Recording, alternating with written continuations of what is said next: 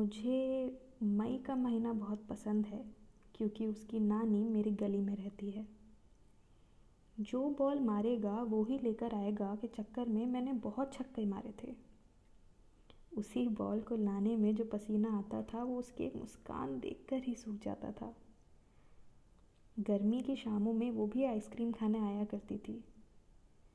उसकी बालों की हवा को गुजरते देख मैं भी कुछ ठिठुर सा जाता था।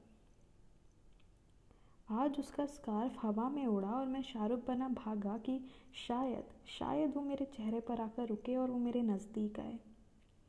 पर वो कम भखत तो वहीं गिर गया और मैं भागता हुआ भी पकड़ा गया। उसने मेरे पैरों की आहट शायद सुन ली और ऊपर देखा। हाय, आज तो वो मुस्कुरा ही दी। मैंने बहुत हिम्मत इकट्ठा की और उसकी तरफ़ अपना कदम बढ़ाया और कतराते हुए अपना नाम भी बताया। मैंने बोला कि आ, मैं यहीं गली में रहता हूँ दूसरा घर है मेरा। कभी आना? मेरी माँ रूह अफ़ज़ा बहुत अच्छा बनाती है। ये सुनते ही वो ज़ोर से हंस पड़ी और मेरी रूह ज़िंदा हो गई। फिर यूँ ही रोज़ बातें बहानों से हमारी मुलाकातें होती रहीं। गर्मी अचानक से मेरे लिए ठंड की धूप हो गई। पर आज शाम को उसने बताया कि वो जा रही है।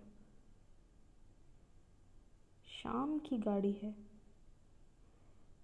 उदास हुआ मैं थोड़ा, उसने शायद महसूस भी कर लिया होगा। और वो धीरे से मेरे पास आई और मुझे गले लगाकर मेरे कान में बोली कि मुझे मई का महीना पसंद है क्योंकि उसकी गली में मेरी नानी रहती है।